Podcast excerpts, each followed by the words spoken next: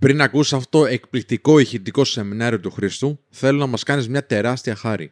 Για να ανέβουμε ακόμη πιο ψηλά στις ακροαματικότητες του Apple Podcast, ανοίγεις την εφαρμογή, πας εκεί πέρα που λέει review, γράφεις ένα θετικό σχόλιο, πατάς αποστολή και βάζεις και 5 αστέρια.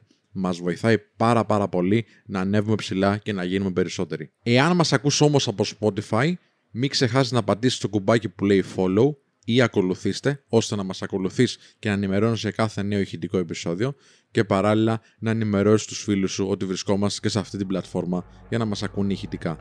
Να είσαι καλά.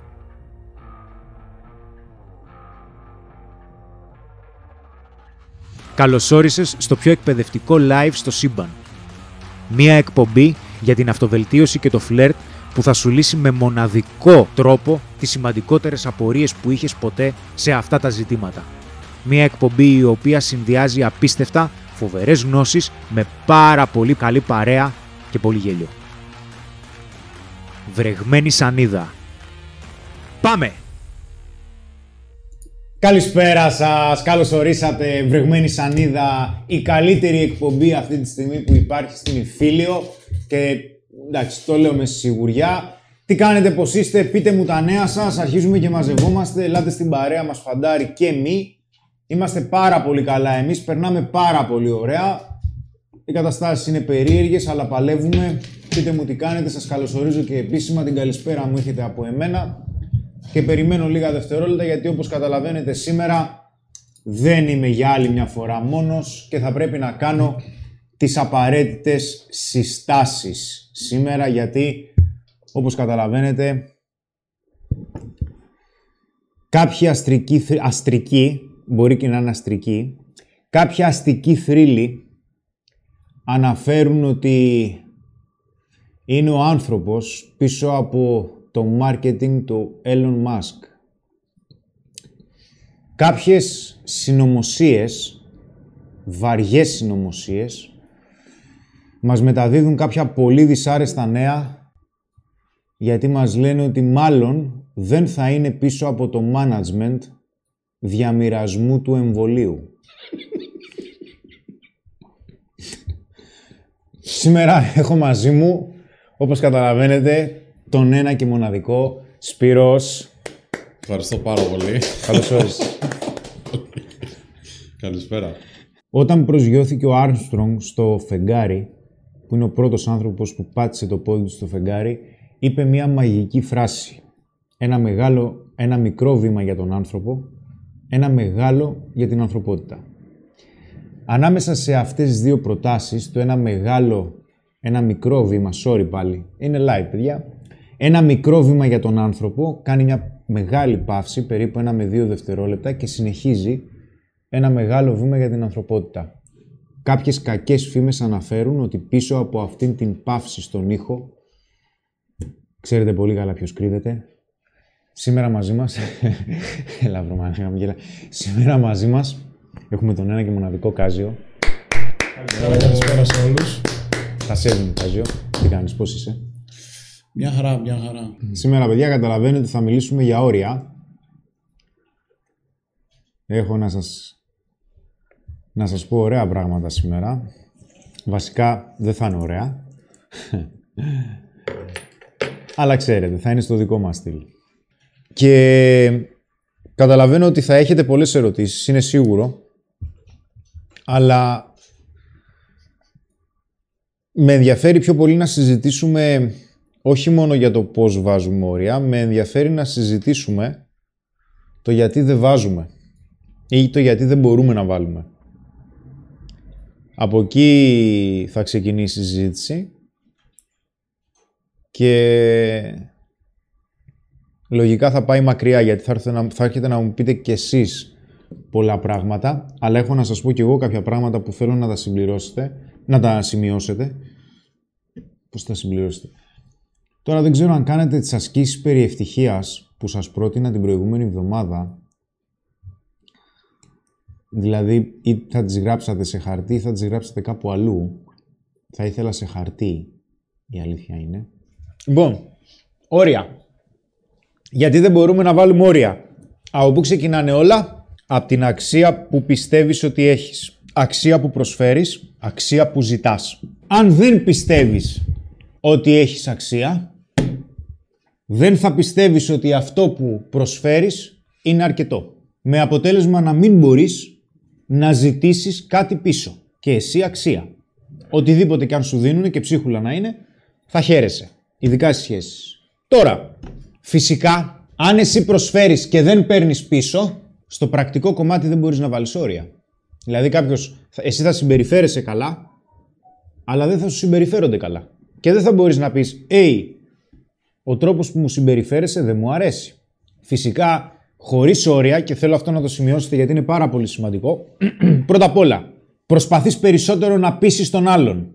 Τι προσπαθείς να πείσεις, για ποιο λόγο προσπαθείς να τον πείσεις, ότι αξίζεις. Εντάξει, δεν δουλεύει. Χωρίς όρια προσπαθείς να είσαι καλός από φόβο. Κράτα τον φόβο γιατί θα το σημειώσουμε μετά, θα κάνω ανάλυση. Δεν δουλεύει. Χωρίς όρια αναλαμβάνεις την ευθύνη των άλλων για πράγματα που κάνουν. Δηλαδή, αν κάποιος δεν σου συμπεριφερθεί καλά, στο τέλος τον ρίχνεις, το ρίχνεις στον εαυτό σου ότι φταίς εσύ. Δεν δουλεύει. Το μαγικό ποιο είναι; Όταν, βάζεις, όταν δεν βάζεις όρια ή όταν δεν μπορείς να βάλεις όρια, ουσιαστικά βάζεις όρια. Γιατί προστατεύεσαι. Όταν δεν μπορείς να βάλεις όρια, από κάτι προσπαθείς να προστατευτείς. Αυτή είναι η αλήθεια. Δηλαδή, πιστεύεις πως αν βάλεις κάποιο όριο, δηλαδή το όριο τι είναι, να ζητήσεις κάτι, να εκφράσεις κάτι που σου αρέσει, δεν σου αρέσει, θα υπάρχουν συνέπειες που δεν θέλεις να αντιμετωπίσεις. Ο λόγος που δεν βάζεις όρια, σας παρακαλώ, είναι σημαντικό. Είναι γιατί αποφεύγεις κάτι. Όταν δεν βάζεις όρια, αποφεύγεις κάτι. Και τι αποφεύγεις; Κάποια πιθανή συνέπεια. Βολεύεσαι. Θα μου πεις, μερικές φορές δεν είναι και εύκολο να ξεβολευτούμε φίλε, μαζί σου. Συμφωνώ και θα το συζητήσουμε. Θα μου πεις, γιατί αποφεύγω κάτι, γιατί δεν μπορώ να πω όχι, γιατί υπάρχει φόβος. Οι πιο συνηθισμένοι ποιοι είναι, φόβος μην πληγώσεις τον άλλο, εγωιστικό είναι, τον εαυτό σου δεν θέλεις να πληγώσεις, ας αρχίσουμε να λέμε κάποιες αλήθειες. Φόβος μην χάσεις τον άλλον, τρομακτικό, πολύ συνηθισμένο. Φόβος μην εκνευρίσεις τον άλλο, Βλέπετε εδώ πέρα μαζεύεται τώρα πράγμα έτσι. Είναι φόβος ντροπής, δεν έχεις μάθει να εκφράζεις συναισθήματα και φυσικά έχουμε και φόβο μην φανείς εγωιστής. Βέβαια, ξαναλέω, συνήθως αποφεύγεις κάτι. Κάτι φοβάσαι, ότι όταν θα έρθει η συνέπεια και υπάρχει περίπτωση να φτάσει σε, σε ρήξη, γιατί υπάρχει περίπτωση να μην μπορείς να μην θέλει να ανεχτεί ο άλλος το όριό σου. Τα όρια δεν είναι υποχρεωτικά. Τα όρια είναι οι συνθήκες για να συνεχίζει κάποιος άλλος να είναι μέρος του κόσμου σου. Αλλά αυτό που θέλω να πω ποιο είναι. Και είναι πάρα πολύ βασικό, θέλω να το θυμηθείτε. Φανταστείτε ότι τα όρια έχουν μία αρχή, δηλαδή έχει κάποια αρχή που το εκφράζεις. Ξέρεις κάτι, δεν μου αρέσει αυτό, μου κακοφαίνεται και έχει ένα τέλος. Το ιδανικό τέλος μπορεί να έρθει μόνο μέσω συζήτησης. Και εδώ κύριοι και κυρίες είναι ένα πολύ δύσκολο κομμάτι. Γιατί; Γιατί οι περισσότεροι άνθρωποι, οι περισσότεροι δεν ξέρουν τι σημαίνει πραγματικά ποιοτική συζήτηση. Η ιδανική συζήτηση σημαίνει ένα πράγμα. Στο τέλος της και οι δύο θα έχουμε πάει σε καλύτερο σημείο από όπου βρισκόμασταν. Και το τι είναι καλύτερο για τον καθένα είναι μια πολύ μεγάλη ιστορία. Και κατά πάσα πιθανότητα γι' αυτό αποφεύγουμε να βάλουμε όρια. Γιατί μπορεί το καλύτερο του ενός να είναι εντελώς διαφορετικό από το καλύτερο του άλλου. Ή να μην είμαστε έτοιμοι ακόμα να αντιμετωπίσουμε το καλύτερο για εμάς. Γιατί τότε θα είναι κάτι άγνωστο και κάτι το οποίο δεν γνωρίζουμε πώς να διαχειριστούμε. Πάμε λιγάκι. Όταν έχουμε, δεν έχουμε ανεπτυγμένη την ικανότητα να θέτουμε όρια ή υγιή όρια, έχει να κάνει με το κομμάτι της ανεξαρτησίας. Το κατά πόσο ανεξάρτητοι είμαστε. Η πλήρης ανεξαρτησία μας κυρίως δραστηριοποιείται όταν έχουμε ήδη φτιάξει τις πρώτες δομές που έλεγα πριν στην Ευαγγελία της προσωπικότητας, της ιδιοσυγκρασίας της προσωπικότητας και μετά αρχίζει να χτίζεται περισσότερο μία περαιτέρω αλληλεπίδραση με τον εαυτό μας και με τους γονιούς μας. Και αυτό γίνεται σε ηλικία από 5 μηνών έως 3 ετών. Εδώ πέρα ας πούμε ότι σε αυτήν τη διαδικασία, στο σύνολο, στο πολύ σύνολο, γιατί έχει να κάνει με πολλά πράγματα, το παιδί μαθαίνει τι σημαίνει εξερεύνηση. Όχι μόνο εξερεύνηση στο να κάνει κάτι καινούριο ή να δοκιμάσει κάτι καινούριο. Εξερεύνησης στο να εκφράσει ανάγκες. Στο να εκφραστεί συναισθηματικά. Στο να δείξει τι του αρέσει και το τι δεν του αρέσει. Βασικά να βάλει όρια. Συνήθως, γιατί στο κομμάτι της αναπτυξιακής ψυχολογίας είναι πολλά, αυτό είναι ένα μοντέλο το οποίο είναι αρκετά legit, έχουμε στην πρώτη φάση, εντάξει, θα τα εξηγήσω, στην πρώτη φάση, γιατί δεν τα θυμάμαι όλα, είναι 5 έως 10 μηνών το παιδί. Ας πούμε ότι αυτή η φάση είναι αυτό που ονομάζουμε ως διαφορετικότητα. Στη διαφορετικότητα θέλει λίγο προσοχή. Είναι ότι το παιδί καταλαβαίνει, αρχίζει και συνειδητοποιεί.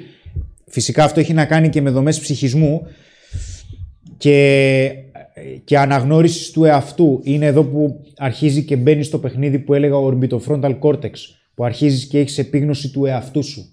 Αρχίζει δηλαδή και μπαίνει στο παιχνίδι σιγά σιγά σιγά σιγά σιγά σιγά ο νεοφλοιός, τα ανώτερα τμήματα του εγκεφάλου. Αρχίζει και καταλαβαίνει ότι εγώ και η μαμά μου δεν είναι το ίδιο. Αλλά εγώ και η μητέρα μου είμαστε διαφορετικοί. Αυτό σημαίνει διαφορετικότητα. Δεν είμαστε οι ίδιοι. Θα μου πεις τώρα τι σημαίνει αυτό. Είναι η πρώτη φάση που το παιδί αρχίζει να αισθάνεται μία σχετική ασφάλεια για εξερεύνηση. Εξερεύνηση. Να πάει λίγο πιο εδώ, να πάει στο άλλο δωμάτιο κλπ. κλπ. Κατά πόσο το αφήνει η μητέρα του. Στην δεύτερη φάση που είναι από 10 έως 18 μηνών έχουμε αυτό που λέμε ως εξάσκηση. Έχει εντελώς διαφορετική ορολογία φυσικά. Σε αυτή τη φάση το παιδί, πρόσεξε γιατί εδώ τώρα θα αρχίζουν να σου βαράνε κουμπιά. Είναι εκεί που αρχίζει να λέει μπορώ να κάνω τα πάντα. Δηλαδή μαθαίνεις σε αυτή την ηλικία να χρησιμοποιεί λέξεις και κυρίως να περπατάει. Βασικά προσπαθεί να αφήσει τη μητέρα πίσω, όμως δεν έχει ακόμα έλεγχο παρορμήσεων, ορίων και ευθυνών. Πιστεύει πως τα πάντα είναι ένα παιχνίδι και μια διασκέδαση. Αυτό που λέμε οι αιώνιοι έφηβοι, από εδώ ξεκινάει. Αυτό εδώ είναι ένα από τα τελικά βήματα που παίζει πολύ μεγάλο ρόλο στην ανεξαρτησία. Εδώ είναι που βαράει πάρα πολύ το ειδipόδιο, εδώ είναι που βαράνε πάρα πολύ οι μαμάκιδες. Εδώ χτυπάει. Το παιδί πάει να πει, ε, άσε με. Και η μάνα του λέει, όχι, θα είμαι συνέχεια δίπλα σου. Και έχουμε και την τρίτη φάση που είναι 18 μηνών. Φτάνει μέχρι τριών ετών, που αυτή η φάση ονομάζεται επαναπροσέγγιση. Το παιδί, αν έχει δημιουργηθεί σωστά αυτή η φάση και έχει εξερευνήσει, σου λέει θα ξαναπάω πίσω στη μάνα. Πρόσεξε με, σε παρακαλώ, πρόσεξε με μπορεί να τα λέω απλά. Είναι πάρα πάρα πολύ δύσκολα σε βιβλιογραφία. Είναι πολύ δύσκολα ρημάδια αυτά. Γιατί αν το δεις και νευρολογικά ας πούμε θα καταλάβεις τι σου λέω. Αυτά προφανώς είναι η βάση και για προσκόλληση και για attachment αλλά και neuropsychology ε, of, of attachment. Σε αυτήν τη φάση είναι η παναπροσέγγιση. Πάει πίσω στη μάνα. Δεν πάει το ίδιο. Δεν είναι το ίδιο παιδί όταν πηγαίνει στη μάνα. Γιατί; Γιατί σου λέει ότι εγώ πήγα τη βόλτα μου, ε, αντράκι, έγινα ανεξάρτητος. Και γυρνάει πίσω το παιδί. Πρόσεξε. Γυρνάει πίσω. Και για να σφραγίσει, να δηλώσει στη μάνα την ανεξαρτησία του, χρησιμοποιεί κάποια εργαλεία. Ποια εργαλεία είναι αυτά; Θυμός, ιδιοκτησία, είναι δικό μου και τη λέξη όχι. Η συναισθηματική, το όχι είναι καθοριστικό, η συναισθηματική αντίδραση του γονιού όταν το παιδί εκφράσει θυμό, ιδιοκτησία, όταν αρχίζει να λέει όχι, είναι καθοριστικά. Είναι αυτά που θα μπορέσουν να δηλώσουν, να δώσουν το ok στο παιδί για περαιτέρω εξερεύνηση και περαιτέρω ανεξαρτησία που μετά έχουμε και άλλα κομβικά σημεία γιατί ε, αυτά, τα, αυτά τα όρια και τα εργαλεία τα οποία χρησιμοποιεί το παιδί θα εξελιχθούν κι άλλο και στην εφηβεία ε, και μετά στην ενηλικίωση που πάμε από 17 σε 18. Αλλά πιστεύω ότι μέχρι την προεφηβική, 12 με 14, πιστεύω ότι έχουν τεθεί δηλαδή οι πιο βασικές δομές και οι πιο βασικές βάσεις που χρειάζεται ας πούμε να εξετάσουμε γιατί εντάξει, η, η ψυχανάλυση τσεκάρει τα, τα όρια που βάζεις εσύ ο ίδιος στον εαυτό σου και τι σου λέει άντε να δούμε πώς βάζεις όρια στους άλλους. Πάρα πολύ ωραία. Για να αξιολογήσουμε πώς βάζεις όρια στον εαυτό σου. Πάρα πολύ ωραία. Πάμε να αξιολογήσουμε τι σημαίνει αξία για εσένα. Το τι πιστεύεις ότι αξίζεις είναι από τα κεντρικά κομμάτια. Και φυσικά αυτά εδώ αρχίζουν και εξελίσσονται, έτσι. Πρώτα απ' όλα, στην ικανότητα να μπορείς, γιατί ο γονιός γιατί την έκανε αυτήν την ερώτηση ο φίλος, πώς μπορεί να το μάθουμε στο παιδί. Πρώτα απ' όλα, μαθαίνεις στο παιδί σου την ικανότητα να συνδέεται συναισθηματικά με τους άλλους. Όχι μόνο να εκφράζει αυτό που θέλει, αλλά να ακούει και με ήρεμο και προσεκτικό τρόπο αυτό που λένε οι άλλοι. Αλλά χωρίς να χάνει την αίσθηση της ελευθερίας του. Δεύτερο, η ικανότητα να λέει όχι το παιδί, σεβόμενος τις ανάγκες του άλλου ακούω τις ανάγκες του άλλου και μπορώ και να αξιολογώ αν πραγματικά το θέλω χωρίς φόβο εγκατάλειψης. Ο φόβος της απόρριψης είναι ο φόβος της εγκατάλειψης, ξέρεις. Ε; Ωραία. Και φυσικά, όχι μόνο να μαθαίνουμε στο παιδί μας την ικανότητα να λέει όχι, αλλά και να δέχεται το όχι. Δηλαδή, να δέχεται και να σέβεται τα όρια που μπορεί να του βάλουν οι άλλοι και να τα αξιολογεί. Όχι μόνο αν είναι χρήσιμα για τον άλλον, αλλά και για εκείνον. Γι' αυτό και λέω ότι στη συζήτηση, την ποιοτική συζήτηση που το όριο ξεκινάει και βάζει, βάζει τερματικό, είναι ότι και οι δύο οδηγούνται σε ένα καλύτερο σημείο. Γιατί υπάρχει περίπτωση να σου πω, κοίταξε να δεις, εγώ θέλω όταν βλέπω, βλέπεις το live να μου στέλνεις 50 ευρώ τη φορά. Μάλιστα. Ωραία. Ναι, ευχαριστώ. Δεν μπορώ να το κάνω αυτό. Πάρα πολύ ωραία. Οκ. Δεν το βλέπεις. Το βλέπεις. Αρχίζουμε και το συζητάμε. Έρχεσαι και μου λες, ναι, μήπως να πούμε 20. Αρχίζουμε και κάνουμε μια συζήτηση. Είναι μια διαπραγμάτευση. Η διαπραγμάτευση, η συζήτηση, με συγχωρείτε, είναι διαπραγμάτευση κατανόησης αναγκών. Εσείς παιδιά λέει ποια ήταν τα πιο δύσκολα όρια που θέσατε. Το πιο δύσκολο όριο ε, είναι ένα όριο που δεν έχω σταματήσει ακόμα και σήμερα να παλεύω να βάζω. Δεν έχω πρόβλημα να βάλω κανένα όριο σε κανέναν, γιατί δεν φοβάμαι κανέναν. Το μόνο που φοβάμαι είναι τον εαυτό μου. Και αυτό είναι και το πιο δύσκολο όριο που συνεχίζω να δυσκολεύομαι να βάζω στον εαυτό μου. Και είναι το όριο στο να υποκύπτω στις ανασφάλειές μου. Είναι το πιο δύσκολο όριο που δεν έχω σταματήσει ποτέ να παλεύω. Ποτέ. Ακόμα και μέχρι τώρα που μιλάμε. Δεν έχω κανένα πρόβλημα να βάλω όριο σε, σε στον οποιονδήποτε. Αργά ή γρήγορα ε, θα το βάλω. Είναι πια, το έχω εξασκήσει τόσο πολύ που δεν έχω πρόβλημα. Να τερματίσω οποιαδήποτε σχέση. Και θα υποστώ τις συνέπειες βέβαια γιατί έχει πόνο. Το πιο δύσκολο όριο είναι να βάζω στον εαυτό μου στο να υποκύπτει σε ανασφάλειες ή να πιστεύω τις ανασφάλειες μου. Είναι το πιο δύσκολο όριο για μένα. Ο Τζόνι Βόλτ λέει τον πόνο που έρχεται μετά τα όρια που θέτεις πώς τον διαχειρίζεσαι για να μην σε πάρει από κάτω; Θα σε πάρει από κάτω. Ε, στο πρώτο μάθημα του Masterclass που έχουμε, το VIP Masterclass, κάνω νευροψυχολογία διαχείρισης συναισθημάτων. Και θυμάμαι, με είχε πάρει τηλέφωνο ένας άνθρωπος από το Masterclass και μου έλεγε «Χρήστο, εσύ μου λέει πώς έχεις δουλέψει τόσο πολύ με τον εαυτό σου και είσαι σε τέτοιο επίπεδο». Του λέω «Ποιος είναι σε τέτοιο επίπεδο» Τα συναισθήματα, ας πούμε τα αρνητικά, δεν θα σταματήσουν ποτέ να έρχονται. Και αυτός είναι και ένας από τους λόγους που σας λέω ότι η ζωή είναι οδύνη. Δεν θα σταματήσετε ποτέ να έχετε αρνητικά συναισθήματα. Το θέμα είναι πώς αποφασίζετε να αντιδράτε σε αυτά. Τη συμπεριφορά σας μπορείτε να την ελέγξετε. Τα συναισθήματά σας δεν μπορείτε να τα ελέγξετε. Γιατί είναι έτσι δημιουργημένος ο εγκέφαλος ώστε να σας δημιουργεί συναισθήματα γιατί με αυτόν τον τρόπο σας δείχνει το πώς αντιλαμβάνετε ασυνείδητα την πραγματικότητα. Όταν έρχεται σε, όταν έρχεται, δημιουργείται μία διεπαφή ανάμεσα στην εσωτερική και στην εξωτερική πραγματικότητα. Και συνήθως ανάμεσα σε αυτά τα δύο εμπλέκονται οι προσδοκίες και αυτό το αξιολογεί ο υπόκαμπος.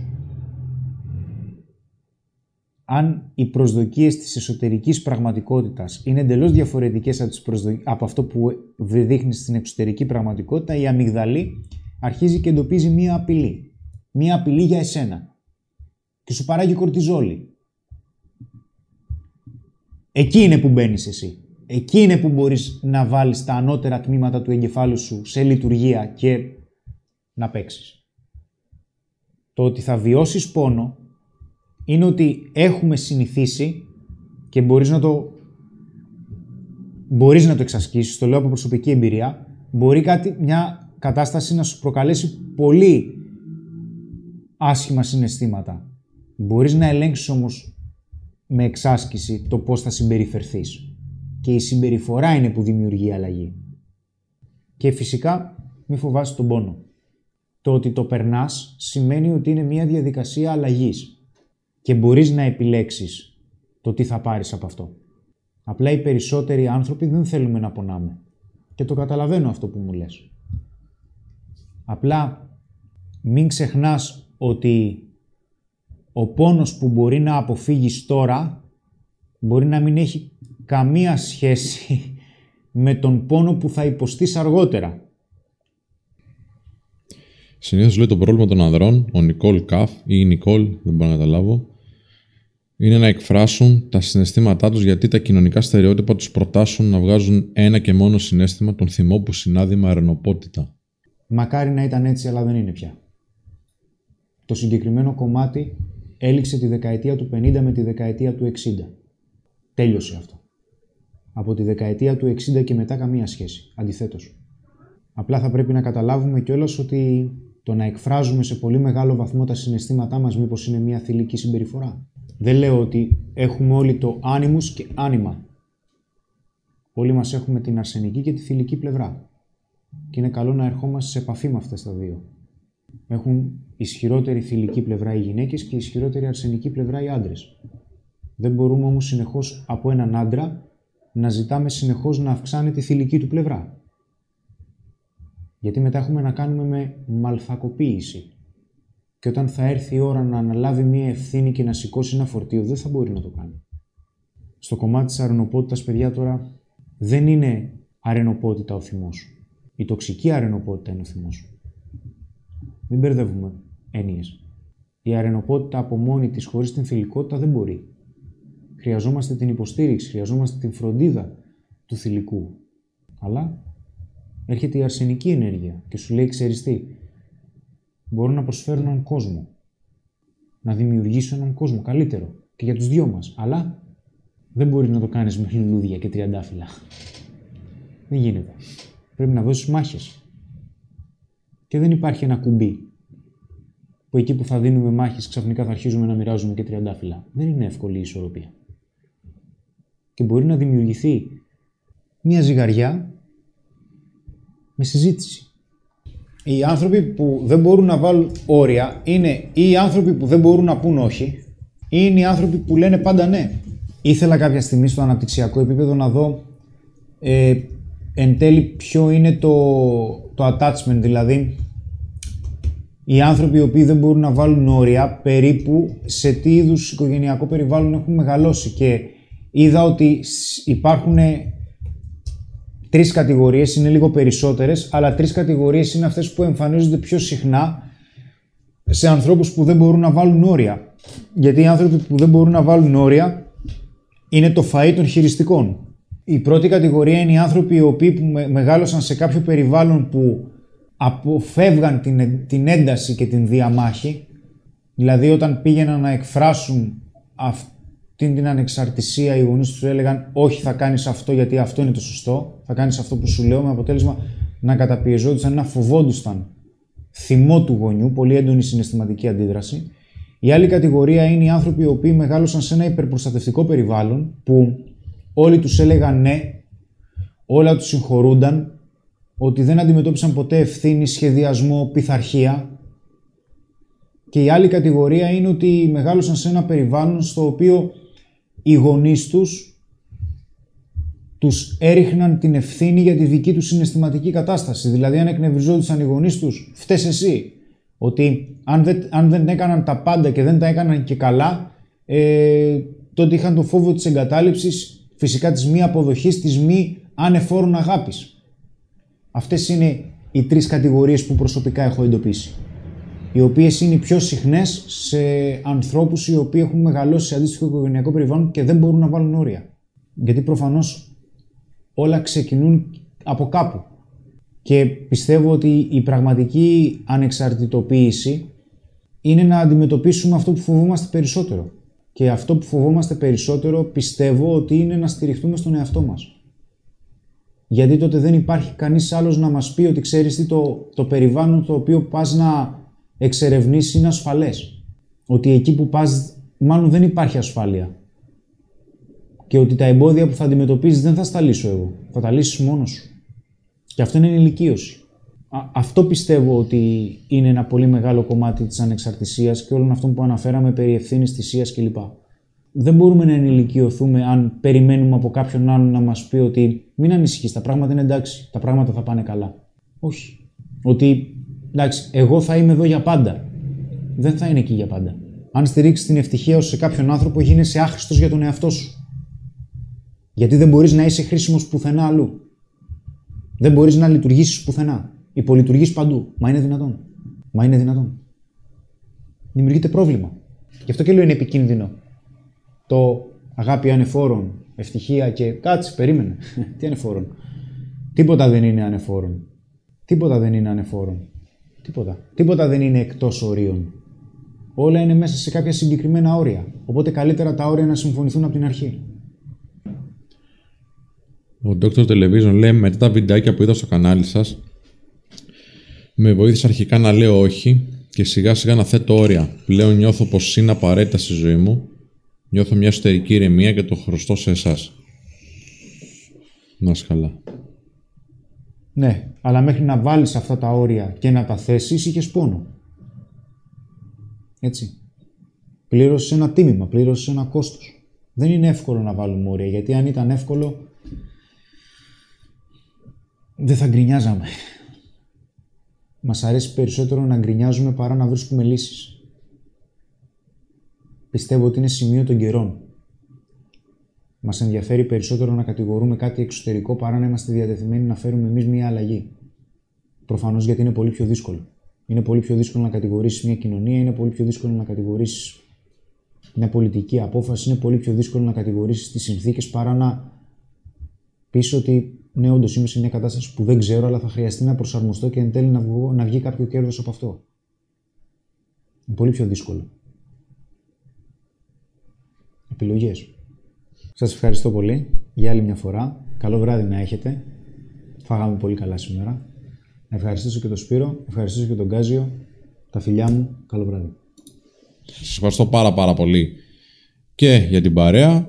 Ευχαριστώ και για την ενοχή σας που σας πρίζω καμιά φορά να κάνετε κάνα like, άντε κάνα share και κάνα click σε κάποια link. Πρέπει να γίνονται για αυτά και μας βοηθούν πάρα πολύ. Οπότε σας ευχαριστώ και τα λέμε στα επόμενα. Καλό βράδυ σε όλους.